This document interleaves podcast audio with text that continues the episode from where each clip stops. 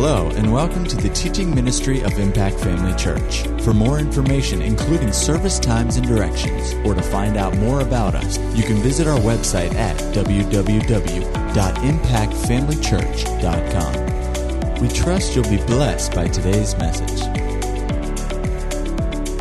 God is with us.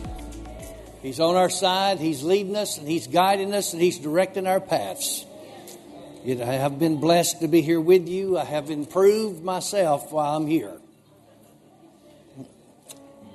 You hadn't got me straightened out yet, but just don't give up on me.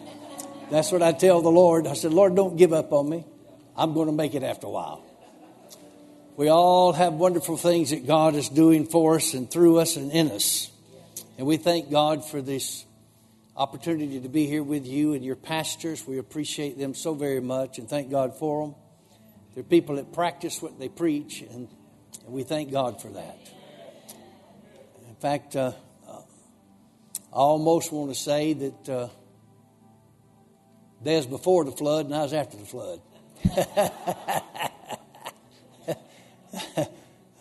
Because I consider them really your, your pastor, your senior pastors here to be my elders in the Lord. I really do.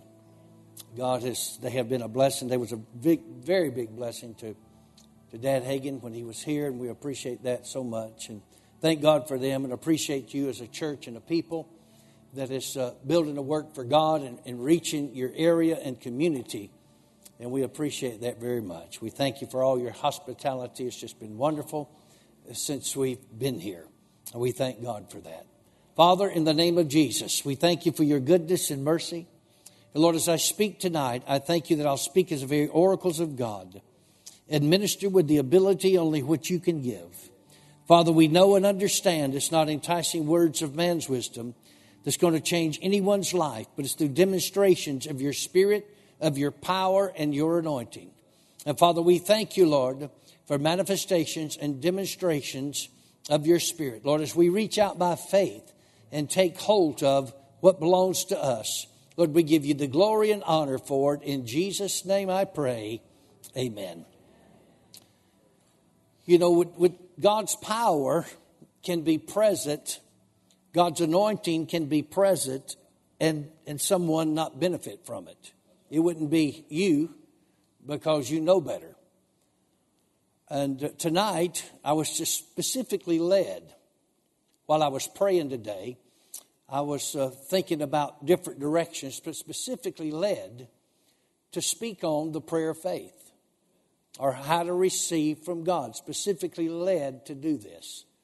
And the Lord don't always do it just like that. Sometimes I don't know what I'm going to say or do till I, I get in the pulpit. But of course, don't you try that. You know what I mean? But today, as I was praying, the Lord just specifically led me along these lines about the prayer of faith. Because that is one of the prayers actually that I learned to pray while I was behind prison bars. Most of you know, or some of you would know. And uh, I don't know, we better lock the doors, boys. They may want to get out when they hear this part. That may bother you to lock the doors, but I was in prison for over 12 years, so don't lock, bother me a bit. You know what I mean? And, uh, but uh, I learned to pray the prayer of faith and walk away from a life without parole prison sentence. God supernaturally supernaturally worked in my behalf in order to enable me to walk out of the prison gates. And I'm not going through all those stories here tonight because there's there are quite a few of them. But the power of God can be present and could be all around us. In fact, God's presence and power is everywhere all the time. One reason I know that, of course, we, we, we see it in the Bible, but Jesus told Dad Hagin that one time. He appeared to him. You remember in Phoenix, Arizona in 1953. Y'all remember that? In Phoenix, Arizona. He was speaking at that Assembly of God church out there. Members on the corner. Y'all remember that in Phoenix? That Assembly of God church? And he was over at these people's house on a Friday night, just fellowshipping with them, and, and the spirit of prayer came on him. And he told those people, he said, I got to pray, I need to pray, and I got to pray now.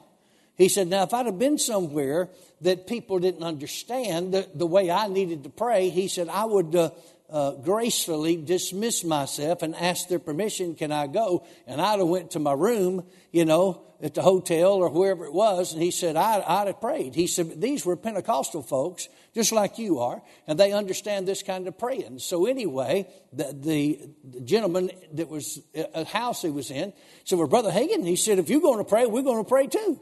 So the ladies were preparing some refreshments, you know, after a Friday night service. And so he just went in the kitchen and said, turn the beans off and turn the black eyed peas off or whatever it is there and come on, we're going to pray. And Brother Hagin said, no sooner his knees hit the ground, he began to pray in other tongues. And, and he said he prayed up a storm. You know what I mean? I mean, it just flowed out of him like a river. And anyway, Jesus showed him some things there and taught him some things there but actually he gave him a message there. I'll encourage you along these lines, even though it's not my message uh, tonight. Uh, I'd encourage you, if you don't already have it, and probably most of you would have it, get that little book, How to Write Your Own Ticket with God, that Dad Hagin said. To me, this is my humble opinion. You listen to your pastors here, they know more than I do. But to me, that's the greatest revelation on faith that's ever been given to the body of Christ. Jesus gave him four points say it, do it, receive it, and tell it. And he said, if anybody anywhere will take these four points or principles and put them into operation, they'll always receive from me or God the Father whatever it is they want, need, or desire. It's called How to Write Your Own Ticket with God. Just a little mini book, 32 pages, very easy. But to me, that's a wonderful book. But anyway, when Jesus appeared to him one time, and, and not just specifically that one, but uh, one time and, and talked to him, he told him, he said, My power is always present everywhere. It's always present everywhere. But in order to benefit from the power of God, we must tap into that power by faith.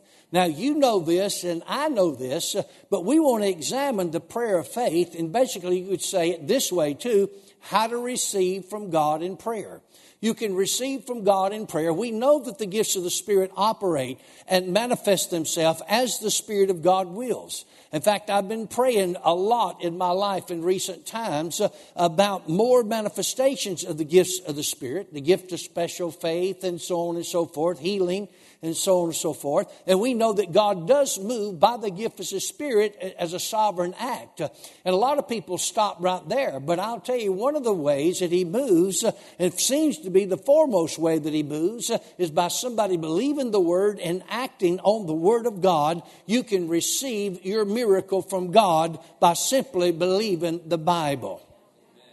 And so I'm talking about the power of God to be present. Uh, Dad Hagin tells a story about how he was ministering in, in a meeting, and there was a missionary that was an American, but he lived in, in, a foreign land, and he had to come home because he had disease. I don't know if it was cancer or what, but it was something, and he was on his last leg. I mean, this was it. And so they asked uh, Dad Hagin, would, would he pray for him? And so Dad Hagin went in and began to talk to him, and he realized by talking to him and, and praying with him that he's not going to get it just on his own. Somebody's going to have to stand in the gap for him and intercede for him. So Dad Hagin started praying for him in his room between services. He's speaking in the morning service and the night service. So he just spent extra time in this man's room where he was sick and he began to pray for this man because he couldn't really pray for himself. And he spent several days doing this, you know, praying two to three hours in between services, which is quite taxing, you know, and then speaking two services a day. But he done that. And then one day, you know, he was believing God for that man to be healed. And one day, all of a sudden, at the end of the man's bed, just standing out in front of it just a little bit, where the man was lying down at, uh, Jesus appeared in that room. And this man that was lying in the bed had basically had been unable to move. But remember, you remember the story. This man jumped up out of the bed and run around to the end of the bed and put his arms out like he was going to hug somebody. And of course, Dad Hagin thought that he saw Jesus. This man saw Jesus just like Brother Hagin did. We come to find out later the man didn't see Jesus, but he just sensed he was there. And then he would back up after he put his hands out uh, there to, to something like hug somebody or something, he suddenly sat back down in the bed and said, No, I can't. No, I can't. No, I can't. No, I can't. And Brother Hagin said, Jesus is here to heal you. He didn't tell the man he saw him, but he said, Jesus is here to heal you. And so he got up again and he walked up to where Jesus was. And of course, all this time, Dad Hagin thought that the man was seeing Jesus. And uh, he put out his arms again and then uh, stood there a moment, you know, a few seconds or so, then went back, sat down on the end of the bed and said, No, I can't. No, I just can't receive my healing. I can't receive my healing. And Dad Hagin said to him again, Jesus is here to heal you, you know. And then they went through this again, and the man said, No, I just can't receive my healing. I can't. And Jesus looked at Brother Hagin right there at the end of that bed and said this to him. He said, See, I've come to heal him, but he will not let me.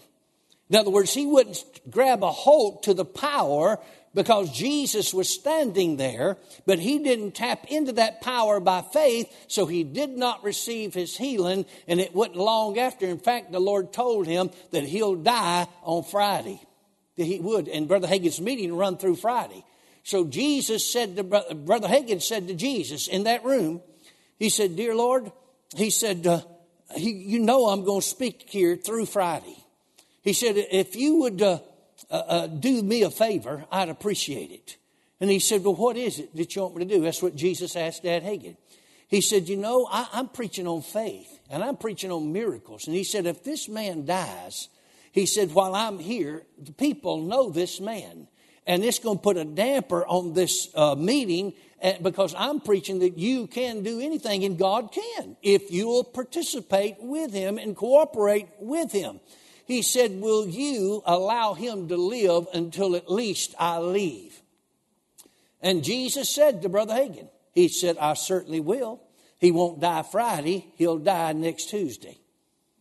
And sure enough, the meeting went on. Brother Hagin finished it up on Friday, left on Saturday. The man died on Tuesday. But the Lord didn't kill him. Was the power available to heal that man? Absolutely, it was there. Why didn't the man receive his healing? It was just something in him that he couldn't. Of course, him and Dad Hagin talked about it after the fact. And Dad Hagin told him, he said, I thought you seen Jesus. He said, No, but I sensed he was right here, right here. And Dad Hagin said, Yeah, he was standing right there. You got up walked right up to him, and I thought you was going to receive your healing those several times, but you didn't. But Brother Hagin told him he saw it. So just because the power of God is present, don't mean we're going to benefit from it if we don't tap into it. God requires that we walk by faith and not by sight. He also requires in Hebrews 11, verse number 6, it says, Without faith, it is impossible to please Him. What does the word impossible mean? I looked it up in the doggone dictionary. That's a good, when you get a doggone dictionary, that's a dictionary right there. I looked it up in a dictionary, and do you know what I found out that word impossible means? It means not possible.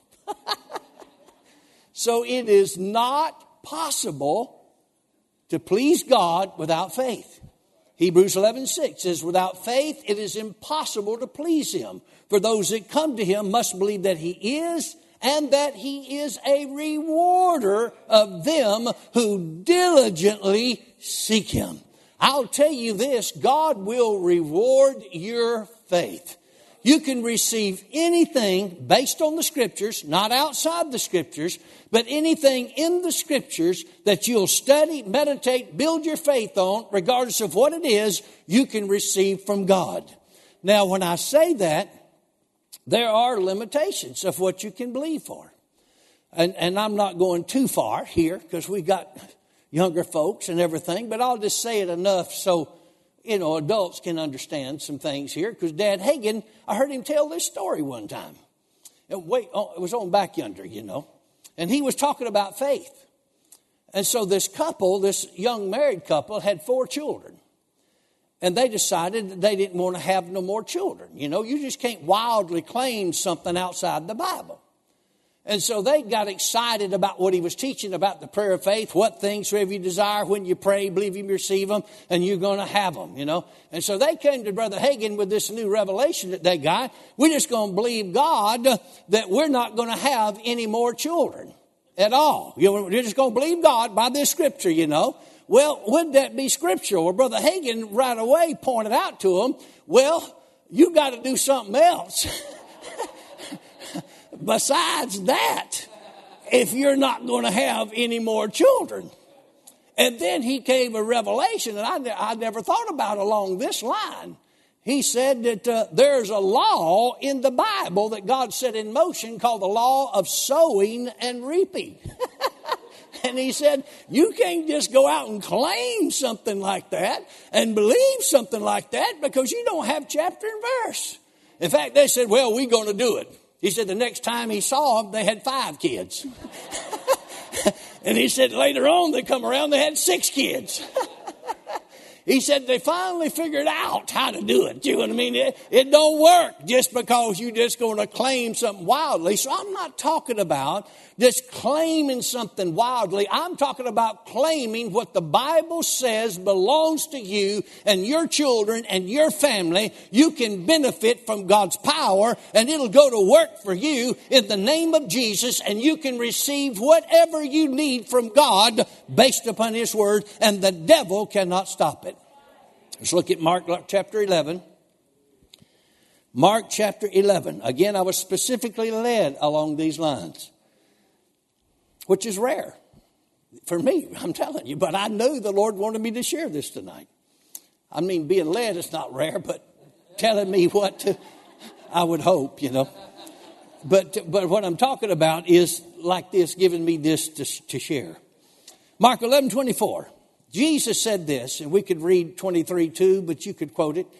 But Mark 11, 24, and this is the prayer of faith right here in the Bible. There's different types of prayer, but we're going to talk about the prayer of faith. Jesus said, Therefore I say unto you, what things soever you desire, when you pray, believe that you receive them, and you shall have them. Mark 11, 24, this is what you base the prayer of faith on. Therefore I say unto you, what things soever you desire, when you pray, believe that you receive them, and you shall have them. Do you see that? Let me show you what the Lord taught me about this verse way back there in 1982. He showed me that there were actually four principles that when you pray the prayer of faith that you need to put into action in order for it to work for you. So we're going to look at the principles right here. Based, this is the words of Jesus, not my words. This is not something I came up with or even necessarily read in a book. I heard a lot of good preaching along this line, but this is something the Lord taught me. He said, Therefore I say unto you, in other words, he's telling you, he's about to tell you something. He said, What things soever you desire. So the first principle is to pray the prayer of faith. Number one is you must have a desire. Isn't that what it says? What things soever you desire. Now, this desire is not a desire that's, uh, well, if it happens, okay, or if it doesn't happen, I'm okay. This desire, when you look it up and study up this word, is a desire that will not be satisfied until the answer comes. In other words, it's a continuous pressing in by faith and saying it's mine in the name of Jesus, right? So that's what it says. What things soever you desire. Then the next thing it says, when you pray. So the second principle is you must pray about your desire when you pray. So step two is pray about that desire. And we'll show you exactly what the Bible says about how to pray about your desire. Who do you pray to? How do you pray it? Then the next thing is said here, believe that you receive them. So the third principle is you believe that you receive them. Now, when it says believe that you receive them, that don't make it real plain to us sometimes. What this means by faith is believe that you have received them while you're praying and it becomes past tense to you after you pray. I've got it. I've got it. I've got it say, I don't feel it yet. I don't see it yet. That's where faith comes in. Isn't that right? Then the fourth principle is the principle that you really don't have to practice. So really there's only three. The fourth one is you shall have them. Isn't that what it says? But he said, believe that you have, that's what it should be. It should believe that you have received them and you shall have them. When do you believe that you receive them? Before you have them. When do you have them? After you have believed that you received them. Now, do they exist? Yes, in the realm of the Spirit. Isn't that right? And then we bring them out of that realm, out of the Word, into reality in our life. So let's go back by popular demand and look at this first principle what things soever you desire. I was uh, flying a little single engine airplane around the United States. It didn't, I don't know if it sounded that good or not, but anyway, I was getting around, you know, flying this place, that place with a single engine airplane. And, and it got to be that uh, my son Randall came along, who uh, some of you here know, you know. But uh, he came along, and so we needed more space. We needed more weight hauling capability and everything. So I started to uh, looking for a twin engine airplane. You know, and I wasn't qualified yet to fly one, but I knew I could get qualified, you know, and go to some training and, and get it taken care of. So this is what I set out to do. What things soever you desire. So I started doing this because I'm going to believe God for an airplane. And I'm going to use this verse to do it because I, I knew how to practice it. But I made a mistake, and I want to share with you my mistake so you don't make the same mistake I made.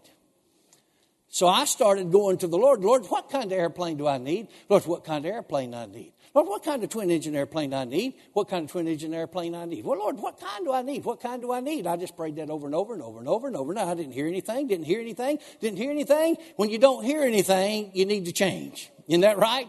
So I didn't hear anything for a while. And I said to the Lord one day, I got intelligent. Now that is a miracle, but God's in a miracle business. I got intelligent. And I said to the Lord, I said, Lord, why haven't I heard from you about what kind of twin engine airplane that I need? Because I'm trying to pray Mark 11 24. He said, Son, do you see what that verse says? He said, Read it. What things soever you desire when you pray, believe you receive them and you shall have them. He said, You see what it says? Yeah, but what is it saying? What things soever you desire when you pray, believe you receive them and you shall have them. He said, Notice what it doesn't say. He said, It does not say what I desire for you, it says, What do you desire? He said, You're the pilot, you're the one that's been to training. He said, You study and find out what aircraft you want. And then you come back and tell me which aircraft you want and believe me for it. And he said, I will bring it to pass for you. And boy, I got excited. Man, I'm going, and then I realized the Lord said now, based on how much faith you have. In other words, I wouldn't, couldn't go out and believe God for the space shuttle. I didn't have the money to operate it if I had one. You know what I mean? So you have to be realistic in your desire. So when I figured it out, I, I realized that the kind of airplane that I believed that I could believe God for the money for, and then the money to operate it. You remember what uh, Pastor Edwin and Pastor Angela has taught us? Y'all remember this? They taught us what you obtain, you must maintain. Remember, I told the raccoon story in one of the services here. You know, might have been the first one. Some people obtain things and then they holler, Woo, shoot this thing. Woo, what have I done? What have I done? Because what you obtain, you must maintain. So it's one thing. So well, I want this gigantic house. Well, what you gonna do with it when you get it? You know what I mean? I know some folks. Shoot this thing. God's not against you, you having anything as long as you keep it in the Bible. That's it.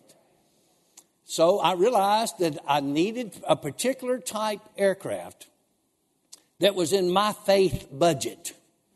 I wasn't being real unrealistic. I was being real. I couldn't go out and claim 10,000 oil wells or claim every jet on the market or, or something like that. I had to go where my faith was. Oh, what about so and so over there? They're doing this and that. I can't base my faith on what they're doing. I've got to base my faith on where I'm at. And that's where a lot of people get discouraged because their desire sometimes overloads their faith. You've got to have the faith level that meets your desire level, and it, it is not a detriment or it's not talking bad about yourself. It's just being realistic so that you can believe God, and then the next time you can believe God for something bigger. And that's the way it works. So don't be unrealistic with your faith. Can I tell you a story about a man that I know personally? And uh, in fact, he was the last church last scheduled church that Dad Hagin ministered at in London, Ontario, Canada. Pastor Jay, I don't know if you ever met him. He was from India. He was, he was an Indian, and what happened is he got gloriously born again. And he was a, one of Brahmin a Brahmin high priest in India in that religion. And uh, somebody tricked him into going to a evangelical church service, Christian service and he was all mad and frustrated and wanted to whoop everybody in the building. And Jesus Christ appeared to him, and demons left him, and he got gloriously born again. But anyway, he wound up moving to Canada. From Canada, came got permission to come to the United States and go to Rhema. And so him and his wife, y'all remember Rebecca, little Rebecca, she was five years old back then. Now, well, she's still short, but she's done up there now. But little Rebecca was five years old, and then Sarah. Now that's not uh, there. Well, I know Pastor Jay. His name is uh, Jaramuta Akimidia Musaba. I'm speaking in tongues. I don't know, but it's something. So just call him Jay and get it over with. Well, they're going to Rhema, and they believe this verse right here. What things soever you desire. I'm still talking about desires, and really I know I'm going to concentrate on desire because this is where a lot of people overload themselves. And I want to be realistic. We want to be real when we're believing God for something. You know what I mean? Especially finances or homes or cars or planes or whatever that would be, you know. And He wants healing in your physical body too, but you can claim that because it's in the Bible too, like the rest of it. Anyway, he was going to Rhema and he had what they call a visa to go to school to be in this country permission to be here from the government, but he didn't have permission to work here. So he had moved from Canada, relocated here, and they lived in a little bitty apartment, a little one bedroom apartment on the second story of this really old apartment complex there in Broken Arrow, Oklahoma. And uh, they didn't have money. In fact, uh, it got down to where they didn't have the money to pay their tuition to go to school. And so what they done is they would go over to Student Development Center 1, you know where that is, administration office is, those that have been out there, and they would sit out there on sofas in, during the day, just like they were going to school, and, and study their books, you know, by faith and go. So that's how bad it got. I mean, it got down to that they didn't have nothing but rice to eat. And one day he got mad. Either you need to get mad or glad. He was mad because his little daughter, Rebecca, five years old, didn't have the proper food, didn't have the proper clothes. He didn't have money to put gas in his car. You know what I mean? Just enough to get back and forth because their money's dwindled out. So he got mad. And he said, Sarah, that's his wife. He said, The Bible is not working for me like it does for those other folks. He said, I am going to believe God to help us financially. He said, I'm going to get some books on prosperity that Dad Hagin had wrote, and I'm going to get my Bible. And he said, I'm going into our bathroom and I'm not coming out. That's going to be my closet. And I'm not coming out until I get a revelation on finances. And he said, I'm going to believe God because God is going to supply our needs. He sent us here. And Sarah, his wife, said to him, he said, Jay, said, you go in the bathroom and lock yourself in there. Said, what we going to do? He said, go to the neighbor's house. and he was serious. He said, we got to get this thing straightened out. So he went in that place in the bathroom and he locked himself up in there and he started fasting and praying and studying and meditating on them scriptures. And about a week later, all of a sudden, uh, Sarah, his wife, was there boiling some rice on the stove. That's all they had. She was boiling some rice there on the stove. And here come that door, clambered open, and he come flying out of that door looking like a wild man. You know, if he'd been locked up with God for five days in the bathroom, you're going to come out looking some kind of way. You know what I mean? He come out of that bathroom and she said that he had such a look of joy on his face. And he said, Sarah, he said, I have believed God for one American dollar today. She said, You're crazy. You're out of your mind. Here, she had some change, you know, and you could buy that little bitty salt and them little things about that tall, and it was, you know, and had that little man's picture, and it was blue, and it would, you could buy it for not much back then. He said, Here, go to the store and get me some salt to put in this rice. So he took that little change, you know, instead of driving because he don't have gas in his car, he cut out behind that apartment complex and it was in the, you know, bad place anyway. So it was an empty lot there, and there was uh, glass and bottles and whiskey bottles, beer bottles, and all kind of trash and debris. And, and, he was trying to work himself around it to go the back way to get over that little store and get that salt and bring it back to Sarah before she whooped him, you know. and as he was walking along, he was stepping over this trash pile and looked down, and guess what he saw? he saw one brand new, crisp American dollar landing on top of that, laying on top of that trash pile. He reached down, grabbed that thing, took off, and forgot about the glass and run back uh, to the house and run up them stairs, run inside, shocked her when he come in and said, see, see, see, God will supply our needs. He gave her a dime took 90 cents and put it in the offering. He believed God the next time for $5, and he got $5. Then he got bold, and he believed God for $50, and $50 came. Then he started believing God for $100. That looked like it was the end of the world. But one of those uh, students come a walking down the hall, didn't even know him said, Brother, I don't know why, but I feel led to give you this. And he looked down, and it was a hundred dollar bill. He liked to tore the walls down in that school, shouting and praising God, running to get Sarah. See, see, see. So it got down, and he just built himself up just a little bit at a time. His desire matching his faith. He'd just seen God work, you know. And so it got down. He, he was getting, God was helping him, blessing them. They got back in school. Everything was fine. He was able to pay everything. And uh, so they had a desire to go see their family. Their family's in India.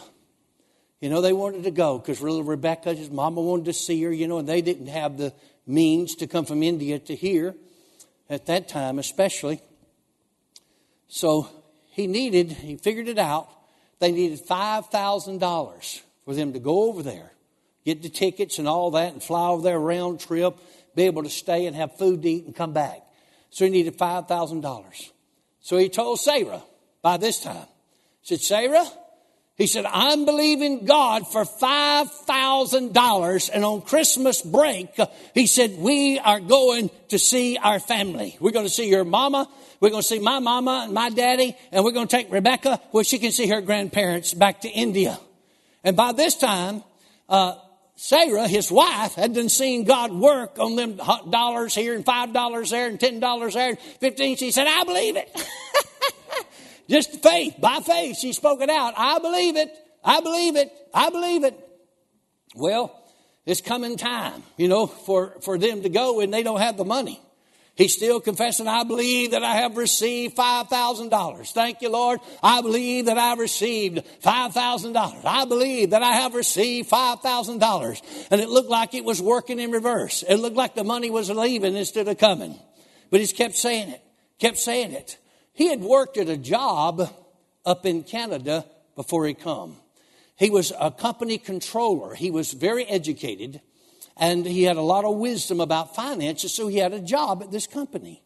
And the job at this company, you know, they came to him, his manager did one day, and told him, Jay, don't come to work tomorrow. Said the business is about to close its doors. And Jay said, No, the business is not going to close its doors. God gave me this job and I need this job to get the money to save up enough because you had to have so much money to come here on a visa without being able to work to be able to come into the United States. He said, This is, no, it ain't going to close. And he said, Well, they're picketing out there now. And he said, We can't survive another picket and a shutdown because they had union, you know. And he said they're, they're, making demands that the company can't make because and, and pay them more because we don't have the money to pay them anymore. And so what the uh, boss man's going to do, the president of the company is, he's just going to close the doors. And Jay said to his manager, he said, "Sir, Jesus is my source, and I can tell you tomorrow I'm going to be here at work, and this business is not going to close." He said, How do you know? He said, Because I trust God, and God is on my side. So they was calling a board meeting later that afternoon. And when they was in the board meeting, it was doom and gloom. I mean, the president was sitting there almost crying and in tears. And finally, this manager spoke up and said, Sir, he said, You know that uh, crazy Indian that we got here from India, you know, that he's always a praying for everybody and everything like that? Yeah.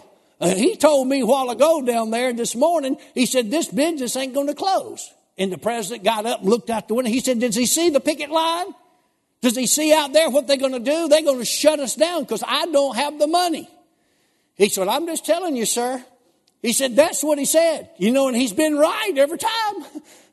so the president said, Go down there and get him out of his office and bring him up here to the board meeting. So they got Jay that's never even been to Rhema yet, brought him up here to the board meeting. This is before he went to Rhema. And they come into the boardroom, and the president said, What is this that you're saying?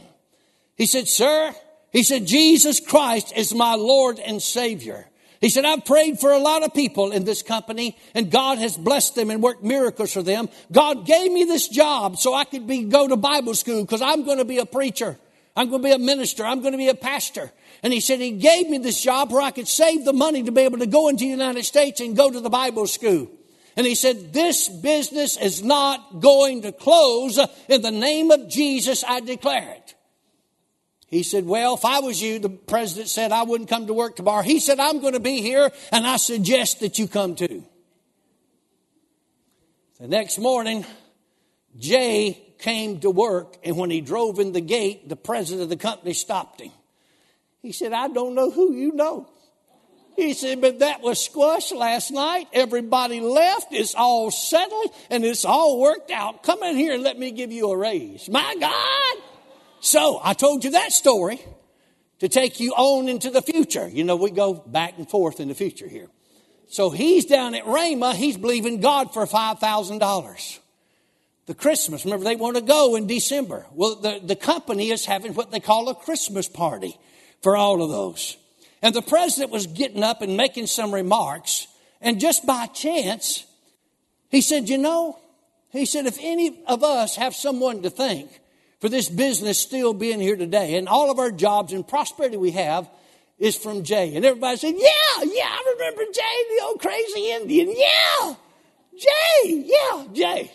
He said, You know, it don't, he's down there in the United States, and he said, uh, I don't know what he needs, but I'm sure he could use some money. He said, let's just pass the hat, you know. I think we got buckets here. But he said, let's pass the hat and take up a kitty. That's the world's way of saying it. Take up a kitty, you know, not a kitty cat, you know, but money. And they passed the hat around, and when they got through, guess how much money was in that hat? $5,000 and they sent him a certified check down there to Broken Arrow, Oklahoma. And you talking about kicking holes in the wall. I'm telling you, it'd make you want to kick holes in the wall and chew your toothbrush on one end. My God, I'm telling you the truth. God was working miraculously. Now I know this man personally. I'm not telling you hearsay. I know it. I know him personally. Today, this man is a multi-millionaire. Multi. Ta, ta, ta, ta, ta, ta, ta, ta, ta. Multi-millionaire. But he started with one dollar. That's where the wisdom is at. One dollar. Don't bite off more than you can chew. In other words, make sure your desire measures up to your faith. Can I tell you another story about desire? Don't bite off no more than you can chew. Remember this. Remember Pearlie Ann, Nancy Jane, Emmeline, Carter Greer? That's my grandmama, you know. And she was a little bitty short thing. She was the old Pentecostal, you know, that didn't believe in cutting your hair. Y'all remember? Oh, I know you remember Church of God. I know you believed it. they did. Assemblies was half backslid to the Church of God. But anyway, I went to assemblies when I was littler, and they had some of that, you know, but they called it bobbing the hair, I think, way back there. But anyway, uh, Mama, you know, we'd go to Granny's house, and Granny always had a pile of food on the table, and if you didn't eat, uh, it would offend her. What she would do is just take a sheet, like old bed sheet she'd then washed and cleaned, and when everybody got through eating, she'd just throw the bed sheet over it. You know what I mean? And uh, y'all remember those days? And throw the bed sheet, and you come over there, and, and uh, they, these uh, grandkids, you know, her grandkids would bring their babies over there and stuff like that to see Granny, because she would demand it. And you done what Granny said, you know. And she'd demand it and bring them over there. And they'd be sitting there, and them little old babies, I mean, just barely getting by, and they're eating all that old food in them little old bottles, you know. It's a, you ever tried that stuff? You know, and then you take the top off of it and eat them peas and all that. Baby food, you know. Anyway, their, little babies be sitting there around Granny's table. And she'd have pork chops, fried chicken. I mean, she had it all. I mean, just up there, you know. And, and, and little babies, you know, would reach out to, to grab a hold to the pork chop, and their mamas, you know, just tap their hand. No, baby, you can't have that. You ain't big enough to eat no pork chop. And it would make Pearlie Ann, Nancy Jane, Carter Greer so flying mad, she was to whoop them granddaughters. She said, Give me that baby. If that baby wants a pork chop, that baby is going to get a pork chop. That's my baby. Give me that baby.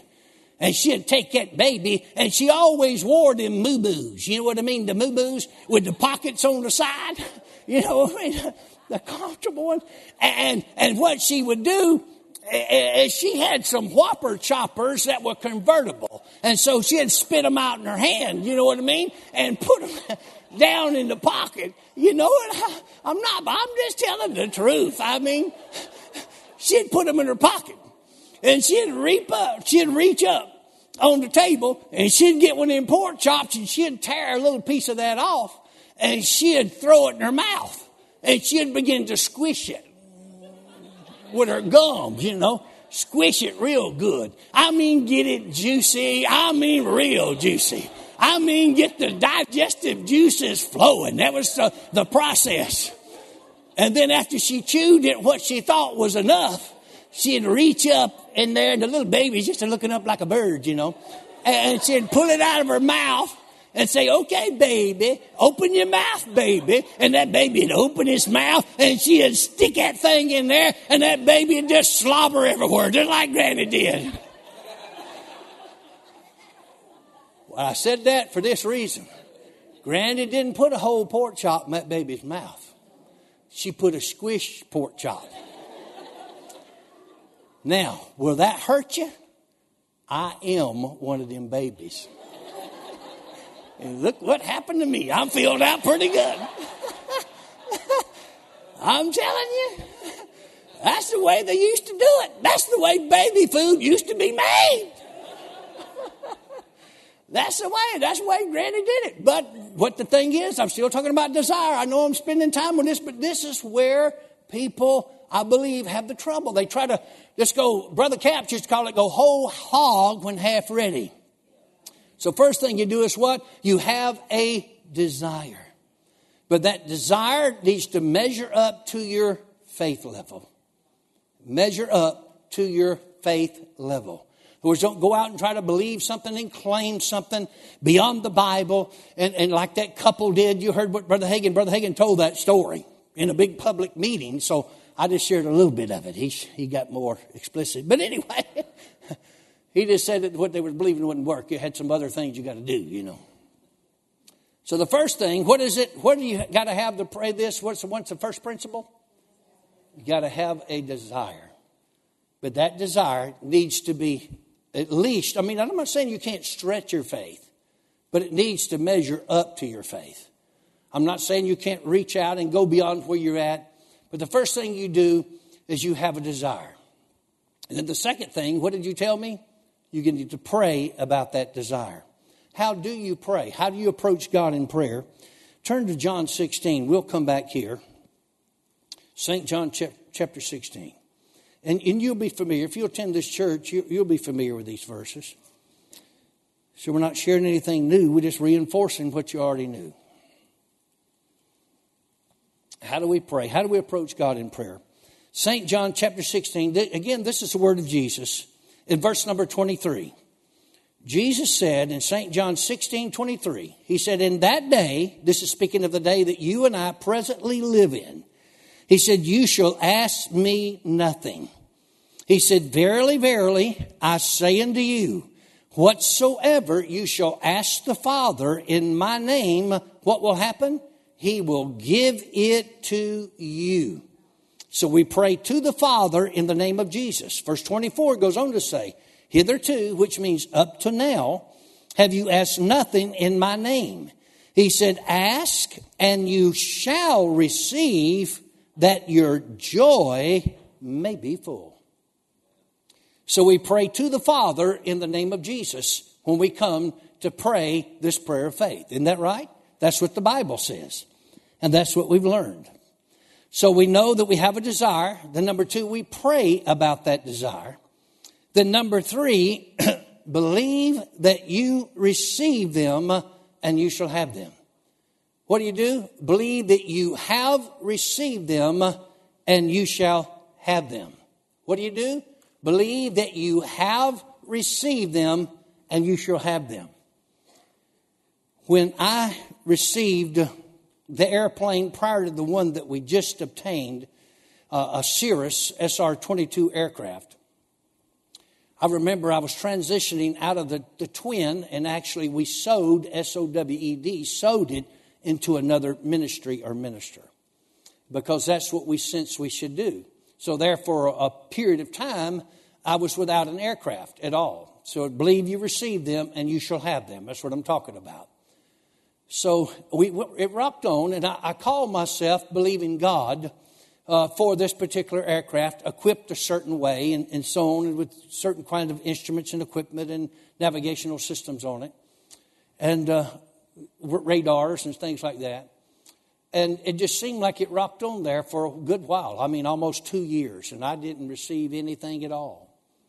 And so I was walking around my house. Uh, uh, it was different. I lived in Broken Arrow then. Now I live in a place called Owasso. You've heard me t- talk about it, which is not real far from Broken Arrow. It's a little ways, but not real, real far.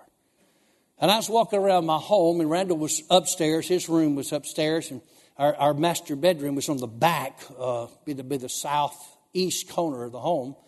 So I had the whole front of the house downstairs, the run of it by myself. We had bedrooms down there and offices down there.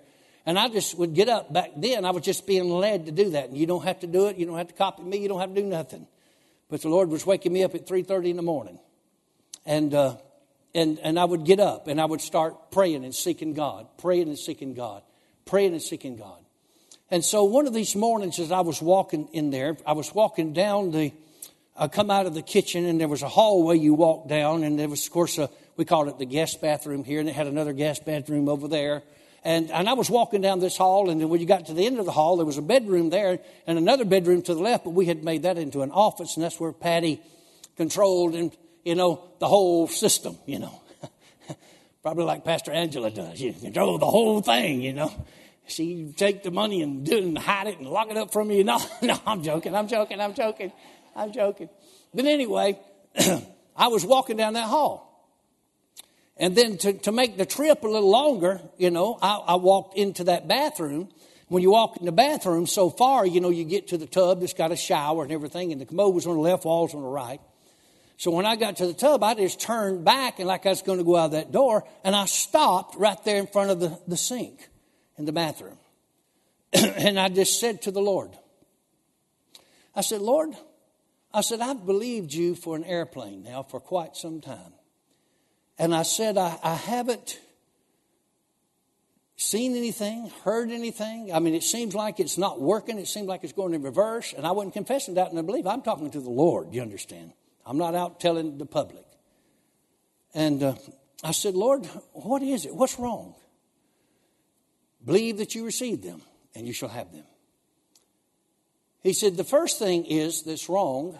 This verse that you're quoting to me, Mark 11 24, it says here, Believe that you receive them and you shall have them. He said, You've never believed that you've received the airplane. Well, when the Lord tells you that you've never believed, He's right and you're wrong. Now, I wanted to take up for myself, but I couldn't find any space to do it in the conversation. And I, I mean, it just hit me right square between the eyes. And it wasn't in a mean way. He was just answering my question. He, and I said, Lord, well, what do you mean by that? He said, This is what you've been doing. And I found out he was right. He's always right. He said, You've been saying this. Well, if I could get my partners to do this, I could get somebody to do that, if I could do somebody, somebody would do this, somebody would do that, then, then he said, You're trusting in the arm of the flesh. He said, You're not believing me. He said, People may do something because I inspire them, but you're trying to do it in your own mind, trying to figure this thing out. He said, You've never believed that you received the airplane. And in a split second, I repented. I said, Lord, I, I see that. I'm sorry. Lord, I put my faith in you. And this is in December of 2012. And I, I said, Lord, I put my faith in you. And I did. I mean, I took it out. I said, I apologize because I didn't realize what I was doing. You know, I was trying to work it out in my head. And I said, Lord, I enter into that realm of believing that I received that airplane right now in the name of Jesus. And I walked out of there. It was just like joy filling my spirit. You know what I mean? It was like a, uh, can I give you a good illustration? Y'all remember that commercial on TV? The Geico pig on the zip line? Whee! Y'all remember that pig? I felt like that pig on that zip line. Whee! I was going down through there. I mean, it was just inside of me like that. I mean, I was just squealing inside. It's mine, it's mine, it's mine. I mean, I had it just a warm, fuzzy feeling all inside. And I went around that day thanking you, Lord. You know, I didn't say nothing to Patty or nothing, you know. Randall, but I said, thank you, Lord. It's mine, it's mine. So I went in my office later that morning. I had an office there at home too, as well as down the road, you know. I went in my office and I was sitting there. And I was looking at the Bible, just rejoicing because I knew that I had now entered into that realm. And the Lord said, uh, You said that you believed me for an airplane. I said, Yes. He said, Well, what you going to put it in? You need somewhere to park it, you know. You don't take airplane like that just leave them out sitting on the ramp somewhere. He said, if you really believe me, go over to the airport today and get a hangar. I said, yeah, that's a good idea. So I went over to Claremore, Oklahoma, because I knew around in Tulsa, right there, this airport's not real far from where I live, and I knew that it would be more available over there. So I went over there because I had let go of my hangar that I used to have an airplane there. And I walked in, and Eric was there. Y'all remember Eric?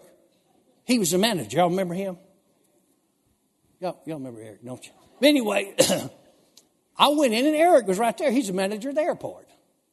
And he looked at me. He said, Hey, Mr. Greer. He said, I ain't seen you in a while. I said, I know it. And I was kind of hemming and hawing and beating around the bush. He said, What are you doing out here? What you up to? What you got on your mind? He said, I can just tell by the way you were walking and hemming and hawing and looking around here that you and I, because I didn't want to ask him because I knew they had a waiting list for people to get hangers out there, you know. And so I I finally said, Well, you know, I said, I need an airplane hangar. He said, You getting another airplane? I said, Yeah, I already got it. You'd have said I was lying. I already got it. Where's it at? I said, It'll be coming. I'll be bringing it soon. I said, But I need to get a hanger to put it in. He said, You know, there's a list, don't you? I said, I know that. I said, I, I was pretty sure there was. That's why I didn't want to ask you.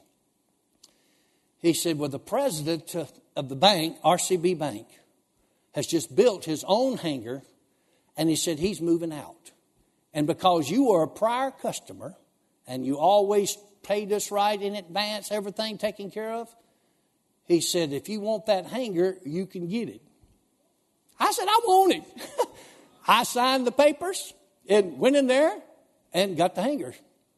And uh, of course, the bank president had to move out. It was just in a few days, and he was out and then built his own hangar and everything else. And, and so then I leave there and I go over to Fort Walton Beach, Florida. You know where Fort Walton Beach is. And, and actually, it was on that island. What's the name of that? It's in between Fort Walton and Destin. There's a little island there. It's got a bridge on this end coming out of Fort Walton, headed uh, east, and then you got a little island kind and you go off the other end and you're in Destin, another bridge over there. Oskaloosa, Okaloosa Island, or something they called it. Anyway, we was there doing meetings. We was up on the top floor. I think it back then, I don't know what the name of the hotel is coming to me, Ramada or something. Anyway, they had real nice meeting rooms. And we was up there on the top floor and on a, a Wednesday morning, and uh, I was just greeting people, you know, walking around as my custom is, you know, as before the service started. And I was kind of towards the front, and I looked up, and, and I seen somebody come in the door. And it shocked and amazed me. You know who it was? It was Mr. Abner Yoder these folks right here know. And he come walking in that door. And Miss Esther, you know his wife, Miss Esther, and Steve, his son, and Steve brought his daughter, and she was fixing to go over yonder somewhere across the big pond and be a missionary. so his, his son and, and Miss Esther. So I, we went back immediately because, you know, David, head usher, he knew who they were. So a lot of people in, in our meeting didn't know who they were, but we did immediately. You know, Mr. Yoder, he's one of them uh, multi tie millionaires, you know. Here he is, and he's in there. He was Brother Hagin's biggest supporter for 30 years. Remember that? Remember that? Brother Hagin used to try to outgive him and stuff? He might have one year, I don't know. But anyway, he walked in. And I'm back there, and, and I'm hugging Miss Esther, his wife, you know, and talking to Steve, his son, and because he's over there fiddling with something. He has his uh, bifocals on and he's doing this, you know, trying to get everything lined up, his hands just right and everything so he could read that. And so I finally walked up to him and said, Hey, Mr. Yoder, it's so good. I, I was shocked to see you here. He said, Do I have to put this in the envelope? I said, Mr. Yoder, you don't have to do nothing. you don't have to worry anyway. You don't have to do nothing you don't want to do. He said, You believe the Lord can send me here? I said, Yes, sir, I believe the Lord can send you here. He said, Here, take his check and go buy that airplane. I said, I think I will. Woo! Woo! Woo! Woo! We had a meeting that morning. I'm here to tell you we had a meeting that morning. But the moment that I got into that place of believing that I received and took all my faith and trust off of circumstances, situations, and things I could think of and turned it totally over to the Lord and walked in faith with Him, I mean, in a matter of weeks, weeks, I had the cash money to go pay cash for that aircraft. I looked at the aircraft and flew it for the first time with the owner's son that I was buying it from on a Tuesday, and we flew it home to our hangar that I had got in advance on a Friday. And you don't buy airplanes that fast. But the reason I bought it, because I didn't do a pre-buy. You know what a pre-buy is, where you look it over before you buy it. But I knew the mechanics that had worked on it there at a Cirrus Service Center. So I walked in and talked to them. They said, Mr. Gray, nothing wrong with this plane. He's just moving up and to another type aircraft. And he said, that's why I sell it. He said, this thing's in excellent shape. We keep it up. Everything's fine. And I said, would you do a pre-buy? He said, no, you don't need one. And I knew it. his name was Ralph Staley. Y'all remember Ralph, don't you? Ralph? He run the Autopilot Central out there, you know. But anyway, I knew him. He, was, he lived down the road from me about a, a mile. So anyway, these verses came to pass in my life. What things soever you desire, when you pray, Believe that you receive them. After I believed I received them, then number four happened. you shall have them. So anything that you need from God, ladies and gentlemen, spiritually, physically, materially, financially, educationally, whatever it is that you need from God, you can receive it. And tonight, I want to give you that opportunity. I want to agree with you. If you need healing in your body, if you need finances in your life, need miracle situations worked out, I'm telling you, the Word of God is true. And we can act on the Word, and the Word will come to pass just like God said it would.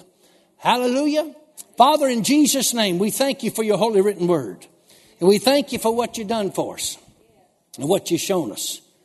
And Father, there's people here tonight that's been encouraged, that's been strengthened. And Father, I thank you for the anointing of God that's upon us. And I thank you that your word is true. At Impact Family Church, it is our desire to see you blessed through the power of the Word of God. We have been helping people to change their world for over 25 years through our dynamic ministries and teaching. If you are going to be in the North Central Florida area and are interested in attending our services, or just want more information about us, you can visit us online at www.impactfamilychurch.com.